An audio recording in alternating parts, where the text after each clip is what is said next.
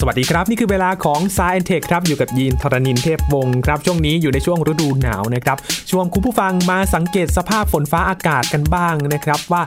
ในช่วงฤดูหนาวนี้มีปรากฏการณ์ที่เกี่ยวข้องกับสภาพอากาศอะไรที่น่าสนใจนะครับ ติดตามได้ใน s าย e n t e c h วันนี้ครับ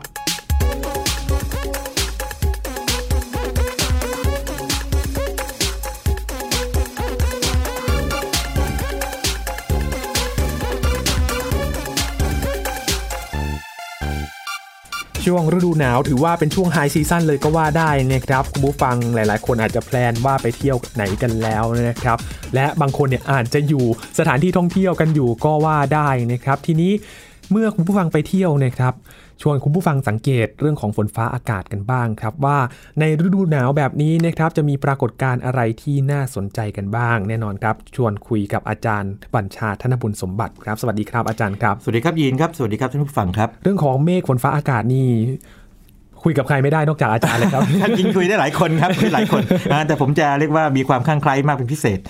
ครับนะครับเพราะถ้าเกิดถ้าถามผมมานี่ก็ถ้าผมรู้ก็ตอบเลย ถ้าไม่ไม่รู้ก็จะไปค้นให้แน่นอน เพราะว่าครับเป็นเรื่องที่สนใจมากเป็นพิเศษนะทีครับนี้ชวนมาติดตามสภาพอากาศในช่วงนี้นะครับใช่อากาศหน้าหนาวใช่จริง ๆ ก็เป็นอากาศที่แบบน่าดูน่าใช่น่าใช่แบบนั่งเฉยๆแล้วก็ดูก็ได้ครับแล้วขอขอแซวก่อนนิดนึงบางคนก็สงสัยว่าเอ๊ะบ้านเรายังมีหน้าหนาวอยู่เลย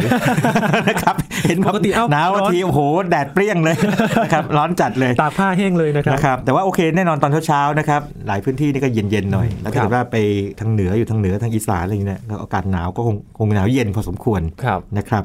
ทีนี้ต้องต้องพูดภาพกว้างก่อนนิดนึงช่วงอย่างปลายปีหรือว่าต่อต้นปีอย่างนี้นะครับครับ ก็คือซีกโลกเหนือเนี่ยนะครับเป็นฤดูหนาว แต่ซีกโลกใต้เป็นฤดูร้อนอืมนะครับในนี้เราเราโฟกัสมาที่ทางซีกโลกเหนือแล้วกันเนาะเพครับราะประเทศไทยอยู่เหนือเส้นศูนย์สูตรแล้ววันนี้จะชวนคุยใน 2 ระดับคือเป็นปรากฏการณ์ที่ เกิดขึ้นได้ในฤดูหนาวหรือมักจะเกิด หรืออาจจะเกิดหรือเคยเกิดมาแล้วนะในประเทศไทยก่อนครับสักสี่ห้าปรากฏการณ์แล้วก็มองภาพใหญ่ว่าโอเค ในช่วงนี้อาจจะมีข่าวอะไรบ้างมาจากต่างประเทศดีไหมครับเวลาถ้าเกิดว่าเอ้ยเราฟังข่าวนี้ว่าอ๋อนี่ไงเป็นข่าวที่มาพร้อมในฤดูหนาวอืมเหมือนอย่างเราเนี่ยถ้าเกิดว่าเป็นฤดูร้อนปั๊บเนี่ยพายุฤดูร้อนก็มาแล้ครับวอะไรอย่างนี้เป็นต้นนะครับครับจะจะได้เข้าใจว่า ประเด็นไหนบ้างที่มีความสำคัญในแต่ละช่วงอืมนะครับแล้วถ้าจะเดินทางครับอย่างยีนช่วงนี้ไปไหนบ้างไหมครับ ลาพักร้อนเพิ่งไปมาเลยครับอาจารย์ครับไปต่างประเทศมาครับครับเดี๋ยวคงจะมาเล่าให้ฟังนะครับประสบการณ์กันนะคครัรับบได้ได้นะครับ ทีนี้เริ่มกันที่อย่างแรกน่าจะคุ้นเคยกับคนไทยดีเลยนะครับน้ำค้างแข็ง อ่า ใช่ หรือไม่ขาบไม่คันนิ้งพวกนี้ อ่าคำนี้ต้องระวังนิดหนึ่งครับครับความจริงผมผมอัดรายการไปตอนหนึ่งนะครับ เป็นเรื่องเกี่ยวกับน้ำแข็งในธรรมชาติครับนะครับผมนะ แล้วก็พูดถึงเรื่องนี้ด้วย แต่ว่าเนื่องจากว่า อันนี้พูดในบริบทฤดูหนาวเนาะต้องระวังนิดหนึ่งนะครับ คือคำว่าน้ำค้างแข็ง มันจะไม่ใช่พวกเหมยขาบไม่คันนิ้งเท่ากันเปรียบนะครับอืมยินครับลองจินตนาการแบบนี้นะครับสมมุติว่าลองคิดถึงน้ำหยดน้ำค้างเหลวๆเนี่ยนะครับ เป็นหยดนะกลมค่อนข้างกลมๆนะครับหรือครึ่งครึ่งวงกลมครับครึ่งทรงกลมนะครับ อยู่บนใบหญ้าใบไม้ใบหญ้าเนาะอืมทีนี้ถ้าเกิดว่าอากาศในบริเวณนั้นเย็นลงครับนะครับเย็นลงมากๆจนติดลบเลยอุณหภูมิ หยดน้ำค้างนั่นเนี่ยครับก็ถูกแช่แข็ง กลายเป็นเม็ดน้ำแข็งครับดูกลมๆหน่อยอืมอาจจะมีเม็ดเล็กๆอะไรอื่นมาเกาะนิดหนึ่งแต่ว่าโดยรวมนั้นนะครับตัวตัวหยดหรือว่าเม็ดน้ำแข็งเนี่ยจะดูกลมๆครับคล้ายๆ กับตัวตั้งต้น แบบนี้เนี่ยนะครับก็ภาษาอังกฤษถ้าเป็นภาษาชาวบ้านเนี่ยนะครับเขาจะเรียก frozen dew dew เนี่ยคือน้ำค้าง frozen ก็คือถูกแช่แช่แข็แข็งงนะ แต่ว่าถ้าเป็นภาษาขององค์การอุตุนิยมวิทยาโลกเนี่ยจะเรียกแบบหนึ่ง เขาเรียกด้วย white dew white ที่เป็นสีขาวนะครับอืมเออเพราะว่ามันอาจจะมองว่ามันแบบมันมัน ประกายมันสีขาวทำนองนั้นครับแต่ว่าถ้าภาษาไทยเนี่ยเนื่องจากว่าตัวเขาเองเนี่ยนะครับมาจากน้ำค้างที่มันมันเย็นตัวจนแข็งใช่ไหมก็เรียกน้ำค้างแข็งตัวอืมก็ได้นะครับอันนี้ไม่ใช่สับบัญญัตินะครับเป็นศัพครัท์บที่ผมคิดว่าน่าจะตรงที่สุด อันนี้คือนาน่าจะเป็นน้ำค้างแข็งครับแต่ว่าถ้าเป็นพวกแม่คันนิ้งกับเหมยขาบเออยินคนเหนือเนาะครับเหมยเหมยขาบนี่ภาษาเหนือแน่ๆอยู่แล้วนะครับเหมยคือหมอกเนาะ เหมยขาบเนี่ยภาษาเหนือ แม่คันนิ้งเนี่ยภาษาทางทางเลยอืมนะครับทางจังหวัดเลย เป็นอีกแบบหนึ่งครับยีน เวลาคนไปดูชวนกันไปดูพวกแม่คันนิ้งเหมือนเขาไปดูเนี่ยนะครับไปดูผลึกที่มีลักษณะเป็นเหลี่ยมๆเป็นแท่งอืมๆนะครับน้ำแข็งเป็นแบบเป็นแบบนั้นครับเพราะกลไกการเกิดไม่เหมือนกันกับน้ำค้างแข็งตัวนะครับซึ่งจะต่างกันต่างกันครับ คือไอ้น้ำในอากาศสภาพเป็นแก๊สตามองไม่เห็นนะครับครับเพราะอากาศเย็นจัดเนี่ยนะครับมันมาก่อตัวเป็นผลึก ที่ผิวของพวกใบไม้ใบหญ้าหรือกิ่งไม้อืมนะครับหรือสิ่งของต่างครับดังนั้นผลึกที่เกิดขึ้นนะครับก็จะดูเหลี่ยมๆอาจจะดูเป็นเข็มๆก็มีเป็นเป็นแท่งเข็มก็มีแล้วจะสวยงามมากเลยครับคือแน่นอนว่าธรรมชาติมีความสวยงามอยู่แล้ว แต่ว่าอันนี้จะสวยงามกว่าน้ำค้างที่แบบกลมครับๆนะครับอันนี้ต้องบอกไว้ก่อนเลยนะครับดังนั้นเวลาชวนกันไปดูพวกเหมยขาบหรือแม่คะนิ้งต่างๆเนี่ยนะครับ ผมขอแนะนำว่าหลีกเลี่ยงการใช้คำว่าน้ำค้างแข็งจะดีกว่า เพราะว่ามันทำให้เราไม่แยกแยะว่าน้ำค้างแข็งเนี่ยก็คือหยดน้ำค้างที่มันแข็งตัวอืมเม็ดกลมๆ ส่วนเหมยขาบแม่คะนิ้งเนี่ยมันจะเป็นผลึกออกเป็นเหลี่ยมๆมากกว่ากลไกการเกิดต่างกันอืมนะครับแล้วภาษาอังกฤษก็เรียก Hoarfrost H O A R นะครับแล้วก็เว้นวรรคก็ได้ไม่เว้นวรรคก็ได้นะครับแล้ว frost F R O S T นะครับอืม Hoarfrost เพราะว่าเนี่ยแปลว่าผมหงอกครับนะครับอ่าถ้าเป็นในต่างประเทศมันแบบนี้ครับ เวลามันเกิดพวกเหมยขาบแม่คะนิ้งนะหรือ Hoarfrost เนี่ยบนบนกิ่งไม้ใบไม้ของต้นไม้ใหญ่เนี่ยเรามองภาพรวมเนี่ยมันเหมือนต้นไม้ผมหงอกไงอืมนะฮะไม่ใช่หิมะนะครับเวลาเราไปดูภาพในต่างประเทศเวลาอากาศหนาวๆเนี่ยเห็นต้นไม้ขาวโพลนเนี่ยไม่ใช่เพราะหิมะตกลงมานะครับบางทีมันเป็นเพราะว่าเป็นไอ้ Hoarfrost เนี่ยนะครับมากกว่าพื้นดินใช่ใช่อืมมันมันจากพื้นดินเปล่าจากอากาศ นะครับไอน้ำจากอากาศไปเกาะตัวกลายเป็นครับผลึกน้ำแข็งที่อืม ใบไม้กิ่งไม้นะครับ อ๋อคือชื่อภาษาอังกฤษมันก็แตกต่างอยู่แล้วใช่นะครับแตกต่างครับกลไกชื่อแตกต่าง เพราะกลไกแตกต่าง อืมรูปร่างก็แตกต่างกันด้วยครับนะครับแล้วความสวยงามก็แตกต่างด้วยเช่นกัน นะครับเพราะฉะนั้นเวลาฟังกรมอุตุนะฮะบอกว่าน้ำค้างแข็งก็โอเค ไม่เป็นไรเขาคงหมายถึงนี้แหละนะฮะครับ แต่ว่าถ้าเราจะแยกแยะเนี่ยจะดีกว่า นะครับอืมผมคิดว่าคนไทยนี่บางทีเราอาจจะให้ความสำคัญกับเรื่องการเรียกสิ่งต่างให้ให้แม่นยำเนี่ยครับน้อยไปนิดนึงอืมนะฮะครับนี่ก็เป็นเรื่องของสิ่งแรกที่เรามักจะคุ้นเคยโดยเฉพาะยอดดอยนะครับ ใช่ใช่น่าครับจะเจอกันที่แค่ยอดดอยเท่านั้นนะใช่ใช่วันนี้อาจคจะรับไม่เจอเลยใช่ใช่แต่ว่าก็ช่วงหน้าหนาวก็คงไปเที่ยวกันได้นะครับครับ ผมทีนี้ดูทีนี้ถ้าเกิดว่าที่ไหนก็ได้ใช่ ถ้าที่ไหนก็ได้อย่างนี้ฮะ เช้าเช้าๆเย็นๆถ้ายีนคืออย่างนี้ก่อนดวงอาทิตย์ขึ้นเนี่ยครับเราก็พูดถึงแสงเงินแสงทองเนาะอ่าหลายๆคนนะชอบไปดูพระอาทิตย์ขึ้นกัน ใช่ใช่ใช่โอเค นอกจากดวงอาทิตย์ขึ้นแล้วก็มีแสงเงินแสงทองขึ้นครับมานะครับแสงสีเหลืองๆส้มๆเนี่ยสวยงาม ให้สังเกตอีกอย่างหนึ่งนะครับ ให้มองเหนือแสงเงินแสงทองขึ้นไปตอนก่อนดวงอาทิตย์ขึ้นนะครับ มันจะออกสีม่วงๆอืมนะครับสวยเชียวละนะแล้วถ้าเกิดว่าใครมีกล้องที่แบบว่าสามารถปรับค่าได้เป็นแบบกล้องโปรนะตั้งค่า ISO ได้รูปเปิดหน้ากล้องได้นะครับครับให้ลองปรับดูนะฮะเขาเรียก purple light purple ที่สีม่วงอะอืมนะครับแสงสีม่วงจะสวยงามมากเลยครับแล้วก็เนื่องจากว่าแสงนี้นะครับมันเกิดอยู่ฝั่งดวงอาทิตย์เนี่ยดังนั้นวันหนึงเกิด 2 เวลา ก็คือตอนที่ก่อนดวงอาทิตย์จะขึ้นครับนิดหนึ่งแล้วก็ตอนที่หลังดวงอาทิตย์รับฟ้าไปอ่าสักพักหนึ่งจะสวยงามมากครับช่วงเช้ากับเย็นครับครับ อันนี้ผมเพิ่งจะถ่ายภาพได้ไม่ไม่นานนี้นะฮะ เอาขึ้น Facebook ไปคนมันชอบชอบกันใหญ่เลยอ่าเพราะเยอะเยอะเยอะผิดปกติเลยอย่างเอ้ยทำไมคนนึกว่าจะมีกี่สิบไลค์ออกมาร้อยเลยนะครับ เยอะเยอะมากทีเดียวครับนะฮะคือคือแบบมันดูธรรมดามากเลยคือไม่ได้มีอะไรหวือหวา แต่ว่ามันมีความโรแมนติกอยู่ในนั้นอยู่นะฮะจริงๆมันเป็นช่วงเวลาที่มันเกิดขึ้นปกติแต่เรา ลืมสังเกตไปใช่ไหมใช่ใช่ใช่แต่ว่าบางคนก็จะบอกว่ายังไม่ตื่นเลยตอนเช้าแต่ว่าถ้ายังไม่ตื่นก็ตอนเย็นก็ได้ครับครับอ่าหลังที่ดูทิศรับฟ้าก็ได้นะครับลองสังเกต แต่ว่าจะดูได้เนี่ยต้องท้องฟ้าค่อนข้างใสหนึ่งไม่ค่อยมีเมฆคือในฤดูหนาวเนี่ยนะครับมักจะไม่ค่อยมีเมฆก้อนมากนักอืมนะครับหรือบางทีฟ้าใสเชียวครับถ้าจะมีก็มีพวกเขาเรียกเมฆซีรัสเนาะเป็นริ้วๆอะไรอย่างนี้นะฮะครับนะฮะแล้วจะเป็นเป็นปื้นๆบ้างก็มี แต่ว่ามันจะน้อยหน่อยอืมนะครับครับนี่ก็เป็นเรื่องราวของท้องฟ้าที่ ดูที่ไหนก็ได้นะครับ ยกเว้นต้องจำกัดหน่อยว่าต้องมีพื้นที่แบบเห็นได้ชัดนะครับอาจารย์ใช่ใช่ถ้าอยู่ใช่แถวใช่ตึกนี้อาจจะไม่เห็เห็นนตึกยังไงก็ทำทำใจนิดนึงนะฮะถ้าตึกบางหลังคาบ้านที่อื่นบางนี่ทำใจนิดนึงครับนะฮะทีนี้ก็ยังอยู่บนฟ้าเหมือนเดิมครับอาอ่าจารย์ใช่ใช่ทีนี้ฝั่งดวงอาทิตย์เนี่ยใครๆก็จะรู้ครับจะมองดูดวงอาทิตย์ขึ้นนะผมขอให้ชวนดูฝั่งตรงข้ามดวงอาทิตย์อ่าโอ้เราจะดูอะไรแบบ ดูอะไรไมันมีอะไรเลยนั่นสิครับอ่าอย่าอย่าประมาทไปฝั่งตรงข้ามดวงอาทิตย์จะเป็นอย่างนี้นะฮะตอนก่อนดวงอาทิตย์ขึ้นดวงอาทิตย์ตกรับฟ้าใหม่เนยนะฮะจะมีขอบฟ้าเนี่ยจะออกเป็นสีเทาๆฟ้าๆนะครับอืมแต่สูงเหนือขึ้นไปนิดนึงเนี่ยนะครับ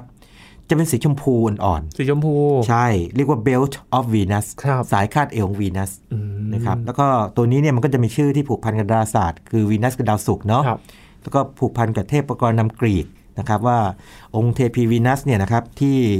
มีเสน่ห์เนี่ยเป็นเพราะว่าเธอใส่สายคาดเอวของวีนัสอ่านะฮะแต่ว่าวันไหนถ้าเธอไม่ใส่สายคาดเอววีนัสเนี่ยนะครับเธอจะแค่สวยแค่รูปกายแต่ไม่มีเสน่ห์อย่างนี้เป็ไม่นต้นน่าดึงดูดนี่เป็นต้นนะฮะอันนั้นอันนั้นเป็นเป็นเป็นเทพกรนำนะฮะไม่ใช่วิทยาศาสตร์ แล้วอีกเรื่องหนึงที่ไม่ไม่ใช่วิทยาศาสตร์คืออย่างนี้ มันจะมีคำ เท่ากับคำว่า belt of Venus คือ girdle of Venus ครับนะครับสายคาด Venus เนี่ยอันนี้ก็จะเป็นเส้นลายมืออันหนึงที่อยู่ในมือคน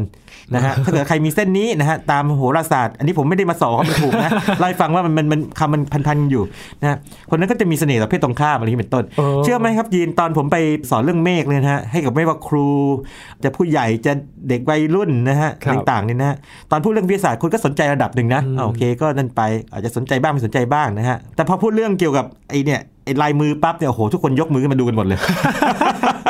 นะครับก็เลยก็เลยใช้ใช้เป็นกิมมิคในการสอนวิทยาศาสตครัร์บด้วยเหมือนกันว่าเออบางทีต้องสอนแบบนี้เนาะผสมผสานโหราศาสตร์นิดหน่อยแต่ต้องบอกย้ำเสมอว่าครับนี่ไม่ใช่วิทยาศาสตร์ เป็นความเชื่อของ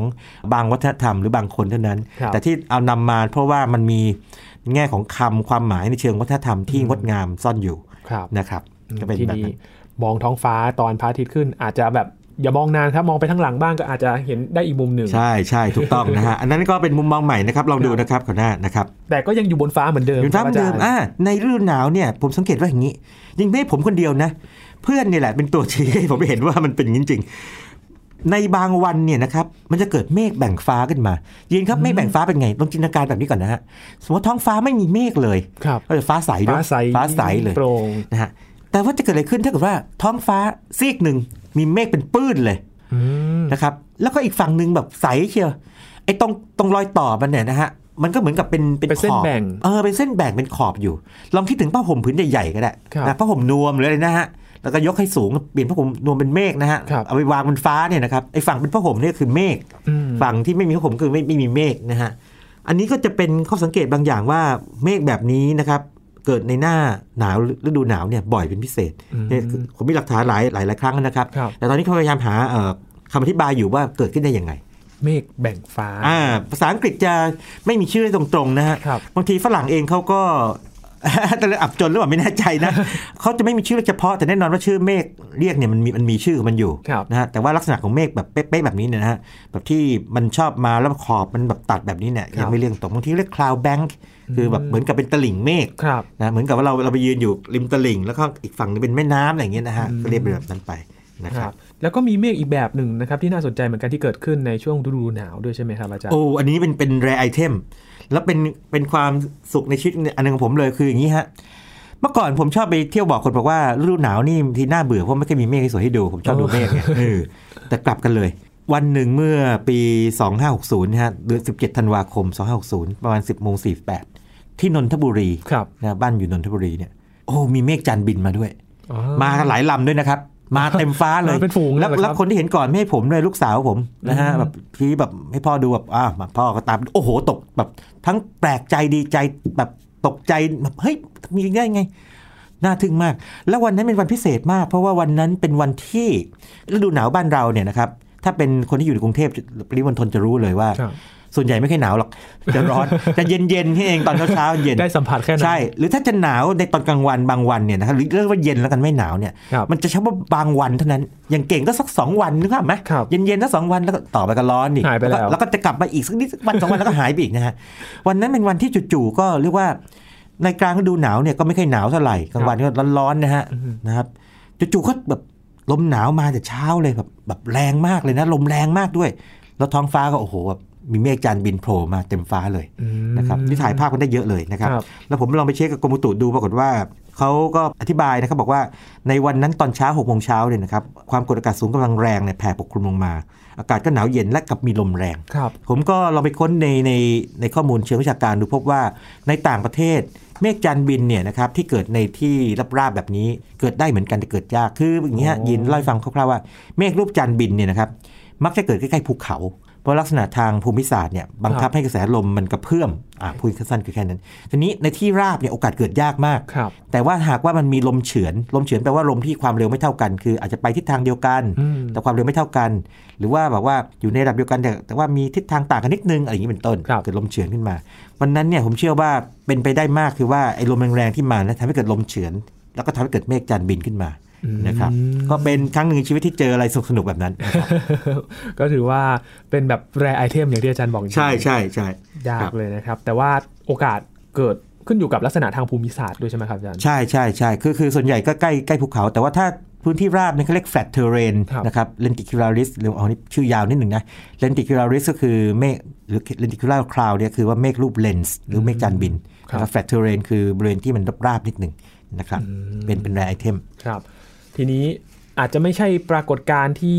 น่าดูสักเท่าไหร่นะครับ อาจารย์เรื่องของพายุ พายุหมุนเขตร้อนคืออย่างนี้ครับ ตามสถิตินะครับของกรมอุตุเลยเนี่ยนะครับ ในบ้านเราเนี่ยนะครับ พอเข้าประมาณสักฤดูหนาวนะครับธันวาเนี่ยนะครับ ก็เรียกว่าไม่ค่อยมีแต่ยังมีอยู่ได้ครับและถ้ามีพายุหมุนเขตร้อนเข้าเนี่ยจะมาทางฝั่งอ่าวไทยอ่านะครับในเดือนธันวาคม แล้วก็ยังกรณีพายุพายุลูกล่าสุดนะครับที่ที่เราพบก็คือว่าอย่างปลาบึกส่วนร้อนปลาบึกเนี่ยนะครับครับก่อตัวที่ 1 มกราคม แล้วก็ขึ้นฝั่งที่นครศรีธรรมราชเนี่ย4มกราคมอืม นะครับ2562ครับดังนั้นก็อย่าได้ประมาทว่าเข้าฤดูหนาวแล้วนะครับ ไม่มีพายุหมุนแล้วเนี่ยอันนี้ไม่ใช่อืมนะครับ มีได้แต่ทิศทางมันก็ลงต่ำแต่ด้ว่าวยโอ้ใช่แล้วแต่ว่าโอกาสนี่อาจจะน้อยกว่าในเอ่อเดือนกันยากับตุลาซึ่งเป็นช่วงที่พีคสุดครับนะครับตุลาคมเนี่ยจะเป็นตามสถิติคือพายุหมุนเขตร้อนเนี่ยมากสุดเลยนะครับแล้วพฤศจิกายนก็ลดหลั่นลงมาครับธันวาคมก็มีเข้ามาบ้างนะครับ ประมาณ 9 ลูก9ลูก10 ลูกเนี่ยประมาณในในช่วงวัน 60 กว่าปี แต่ว่ายังมีได้อยู่ ดังนั้นโอกาสเกิดเวลาเข้าทางภาคใต้เนี่ยมันน่าเป็นห่วง เพราะว่าภาคใต้ไม่มีพื้นแผ่นดินนะครับที่กว้างก็คือรับอิทแล้วธิไม่พลเต็มๆเลยรับเต็มๆเลย ไม่มีแผ่นดินของประเทศอื่นมามากั้นก่อนอะไรอย่างนี้ครับเป็นต้นนะครับรับเต็มอืมๆอย่างกรณีพายุโซนร้อนปลาบึกที่กลัวกันก็คือว่ามันคล้ายๆแฮร์เรียตไงเข้าไปเต็มๆอย่างนั้นเลยครับนะครับอืมแต่ก็ชวนสังเกตอีกอย่างหนึ่งนะครับ อาจารย์ว่าระยะเวลาที่มันเกิดพายุเนี่ยมันเปลี่ยนไปจากเดิม ใช่ใช่มันมันขยับถอยออกไปความจริงเนี่ยถ้าเกิดว่านับตามระบบที่เขาบอกเขาพูดก็คือบอกว่าโอ้ มันเกิดเร็วคือต้นปีจริง ๆ ไม่ใช่นะครับครับจริงมันถอยออกไปเพราะว่าปกติพายุมันจะเกิดประมาณสักธันวาอืมลูกสุดท้ายนะครับ อย่างก่อนหน้านี้ก็จะมีลูกสุดท้ายประมาณสัก 25ครับคิดเนี่ยคีไอทีคิดเนี่ยนะครับ25ธันวานะครับเมื่อหลายปีก่อน แต่ว่าคราวนี้พอเลื่อนไปเป็นประมาณสัก1ถึง4มกราคมเนี่ยนะครับ ก็เรียกว่ามันขยับ นะครับอืมอันนี้ก็คงต้องให้วงการทางภูมิอากาศวิทยานะครับครับพวกว่าศึกษาว่าเกิดจาก climate change หรือว่าการเปลี่ยนแปลงภูมิอากาศหรือเปล่าครับแต่สำหรับผมคิดว่าเนี่ยเป็นไปได้พอสมควรทีเดียวอืมนะแต่ว่าเวลาจะสรุปว่าเป็น climate change หรือเปล่าเนี่ยต้องดู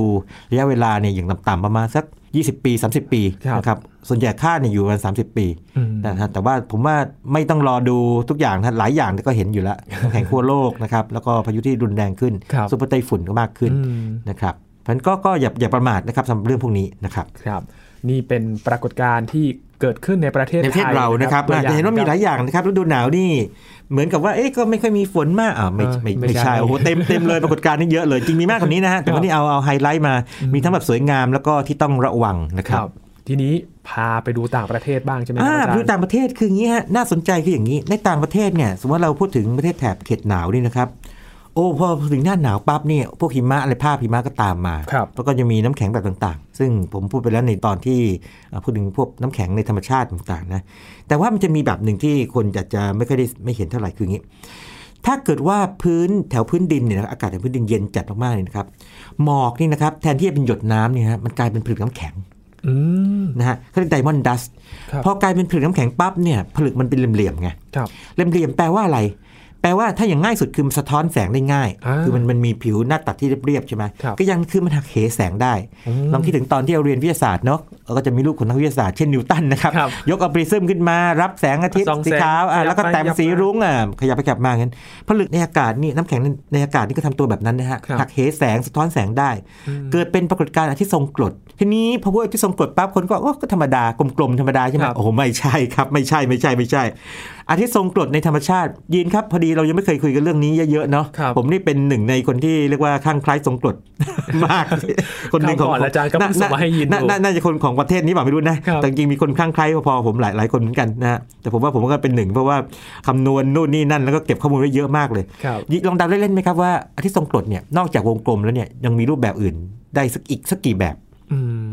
มแบบเป็นวงรีได้ไหมครัวงรีก็อาจารย์มีนะครับหรือว่า เส้นลุงรูปหงายก็มี ยินเคยเจอสองวงสองวงก็ครับมีนะครับ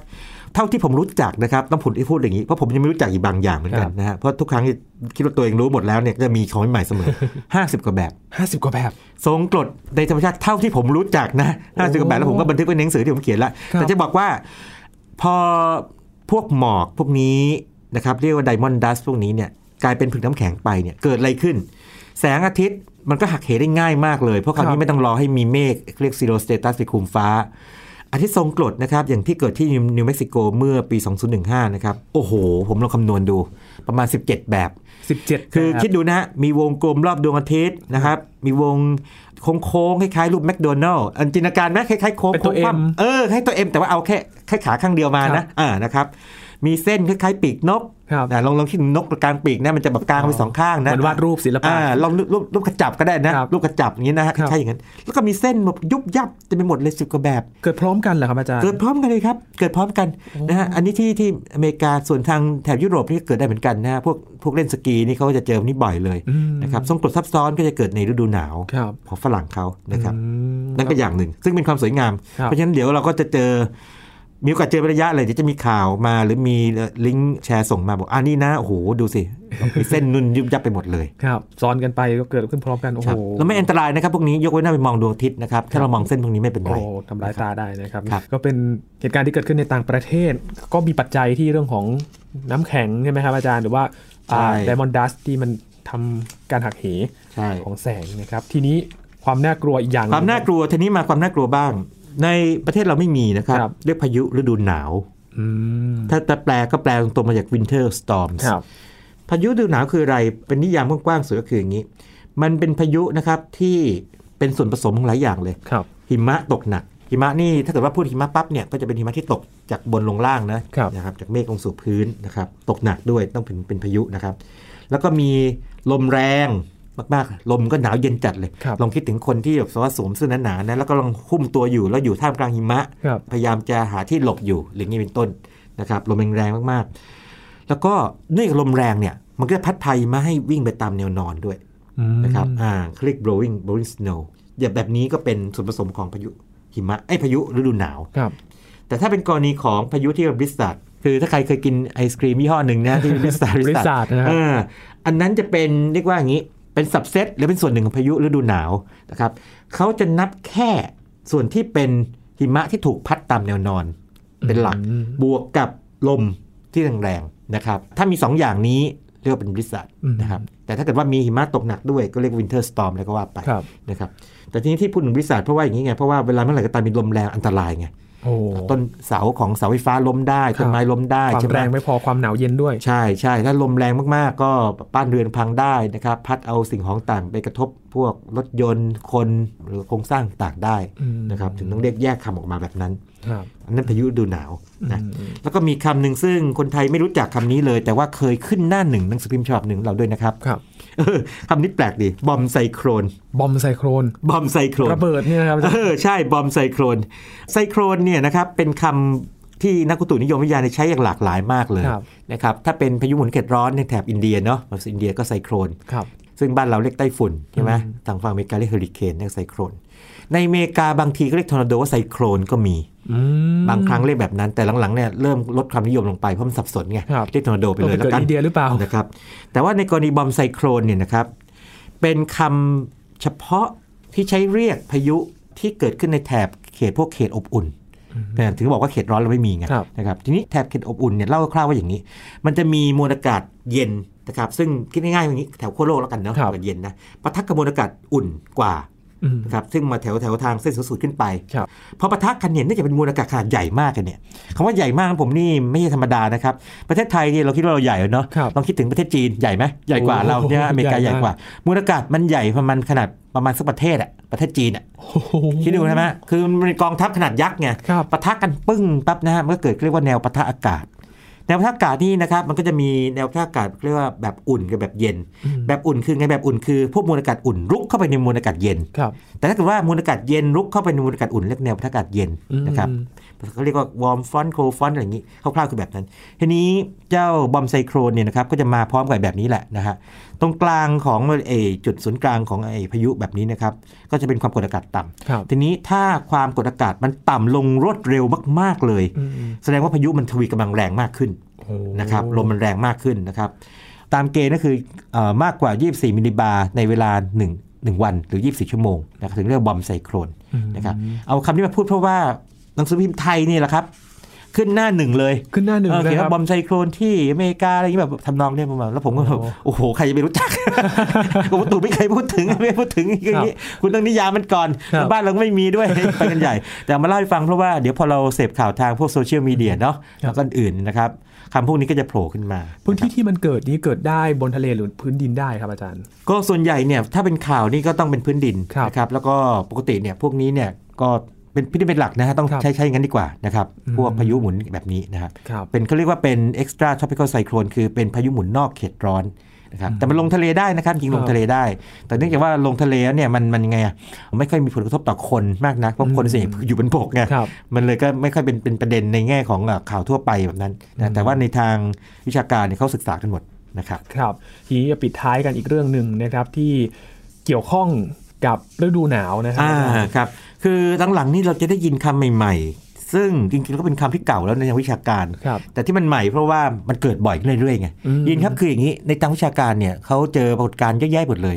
แต่ว่าเนื่องจากว่ามันนานๆเกิดทีหรือว่ามันมันเป็นที่สนใจเฉพาะเชิงวิชาการเนี้ยนะครับครับมันก็สื่อก็เลยไม่ไม่สนใจอืมนะครับหรือว่าสนใจเอามาเอาลงคนก็ไม่รู้จักแล้วมันก็หายไปแบบนานเลยเป็นสิปีอย่างนี้ใช่ไหมครับแต่หลังๆเห็นไหมเราเอาง่ายๆอย่างนี้ ตอนยินเด็กเคยได้ยินคำว่าซูเปอร์ไต้ฝุ่นไหมไม่เคย ไม่มีจริงไหมครับผมก็ไม่เคยผมไม่เคยเพิ่งมาได้ยินตอนหลังเนี่ยอืมแต่เอาเข้าจริงแล้วมันมีมันมีมานานแล้วแน่นอนครับมีมานานเพี่แต่มันมันไม่บ่อยไงคือความถี่มันความถี่มันเกิดขดมันนานๆทีใช่ทีนี้มันมันถี่ขึ้นครับ ก็เลยต้องสนใจกันแล้วถูกต้องถูกต้องมันคำนี้ทีนี้ไอ้คำที่ไอ้คำหนึ่งที่พูดคือคำว่า polar vortex หรือ polar vortex collapse คืออย่างนี้คร่าวๆคืออย่างนี้ฮะเป็นปรากฏการณ์นะครับจริงๆแล้ว มันไม่ใช่ปรากฏการณ์นะตัว polar vortex มันคือมวลอากาศนะครับแต่ว่ามันจะเป็นคำที่มาเพราะว่าปรากฏการณ์ที่ว่าโอ้โหในบางพื้นที่ของโลกโดยเฉพาะทางอเมริกานะครับเกิดหนาวจัดขึ้นมาเลยอืมครับหนาวติดลบไปต้องมาสามสิบองศาเซลเซียสยกตัวอย่างเช่นอย่างนี้นะหรือสี่สิบองศาเซลเซียสอย่างนี้ยนะครับพูดง่ายๆคืออย่างนี้ครับขั้วโลกเนี่ยอากาศเย็นครับจัดนะ แถวเส้นสูตรอากาศอุ่นกว่า ทีนี้ความแตกต่างระหว่างอุณหภูมิเนี่ยนะครับมันทำให้เกิดความแตกต่างของความดัน ความดันนี้ทำให้อากาศไหลเวียนอืมแต่ว่าเนื่องจากโลกหมุน อากาศที่ไหลเวียนก็ถูก การที่โลกหมุนเนี่ยเหวี่ยงไปรอบโลกนะครับเหวี่ยงไปลองเปรียบเทียบแบบนี้แล้วกัน ลองคิดถึงพญางูยักษ์เนาะรัดโลกเอาไว้ครับนะครับแถวแถวประมาณสักประเทศจีนประเทศทางยุโรปเนี่ยนะฮะครับเออเขาเรียก jet stream อืมนะฮะ jet stream jet stream นี่ถ้าจะเปรียบเทียบเปรียบเทียบนะง่ายๆ คือมันเหมือนกับเป็นเข็มเข็มขัด ที่รัดเอาความหนาวเย็นเอาไว้ที่อยู่ที่ขั้วโลกอืมถ้าถ้า jet stream วิ่งเร็ว เข็มขัดก็รัดแน่นครับ อ่าเองก็อยู่ที่ขั้วโลกไปแล้วกันนะความหนาวเย็นครับนะแต่ถ้าเกิด jet stream มันอ่อนกำลังลงไป มันก็ย้อยลงมาเหมือนกับเราใส่เข็มขัดหลวมๆอ๋อเหมือนคลายออกมาอ่าแบบอย่างผมนี่อาจจะลงพุงหน่อยก็ย้อยลงมาอย่างนี้ทำนองนี้นะฮะความหนาวเย็นมันก็จะลามลงมาครับนะครับ ปรากฏการณ์นี้คืออย่างนี้ครับมวลอากาศนะครับที่อยู่แถวเหนือขั้วโลกเนี่ยนะครับที่หนาวเย็นจัดเนี่ยเขาเรียก polar vortex polar คือขั้วโลกครับ vortex เนี่ยมันเกี่ยวกับการหมุนเพราะว่าเนื่องจากโลกหมุนไงมวลอากาศไม่อยู่เฉยๆมันหมุนไปด้วยอ่าทีนี้ถ้าเกิดว่า เจ้ามวลอากาศที่เป็น polar vortex เนี่ยนะมันเกิดว่า jet stream เอาไม่อยู่นะครับหรือ jet stream มันอ่อนกำลังเนี่ยมันลามลงมาก็เรียก polar vortex collapse อืมก็ลามลงมาเกิดการหนาวเย็น อันนี้ก็จะเป็นข่าวที่เราเจอเป็นระยะแล้วหลังๆนี่ดูเหมือนกับเจอ แต่อย่างนี้ต้องเรียกว่าได้ยินบ่อยขึ้นเรื่อยและเหมือนว่าได้รับผลกระทบกันหลาย ๆประเทศด้วยๆใช่ใช่นะครับอืมก็อย่างทางอเมริกานี่ก็จะเรียกว่าพอเกิดเหตุการณ์ปั๊บก็เป็นข่าวเยอะเลยเพราะว่าเรารับสื่อจากทางทางแถบนั้นเยอะมาก นะครับครับก็เป็นปรากฏการณ์ที่เกิดขึ้นนะครับ นี่คือภาพรวมคร่าวๆนะครับที่ในเกิฤดูหนาวในฤดูหนาวนะครับนะครับจะเห็นว่าหลายอย่างเราไม่เคยพูดถึงเลยเนาะใช่ครับแล้วก็อาจารย์ทางหน่วยงานที่รับผิดชอบอย่างกรมอุตุเนี่ยอาจจะไม่ค่อยพูดถึงมากนักส่วนใหญ่ก็พูดถึงการพยากรณ์อากาศแล้วก็บางครับเรื่องนะครับอืมแต่ผมคิดว่าการสนใจธรรมชาตินะครับโดยเฉพาะธรรมชาติที่ทั้งมีความสวยงามครับในแง่ของความสวยงามแล้วก็ชื่นชมได้กับธรรมชาติที่มีอันตรายต้องระวัอังนนี้ต้องระวังกับธรรมชาติที่กลางครับๆไม่ได้สวยอะไรแล้วก็ไม่อันตรายอะไรแต่ว่ามันเกิดขึ้นมาแบบนี้ก็รู้จักเอาไว้เนี่ยจะดีมากเลยนะคครับรับช่วงคุณผู้ฟังสังเกตในช่วงฤดูหนาวช่วงนี้เลยนะครับ ก่อนที่ความหนาวจะหมดไปครับครับ วันนี้ขอบคุณอาจารย์บัญชามากๆยินดีมากเลยครับ นี่คือ Science Tech วันนี้ครับ คุณผู้ฟังติดตามรายการกันได้ที่ thaipbsradio.com นะครับ ช่วงนี้ยีนทรณินเทพวงศ์พร้อมกับอาจารย์บัญชาธนบุญสมบัติลาคุณผู้ฟังไปก่อนนะครับ สวัสดีครับ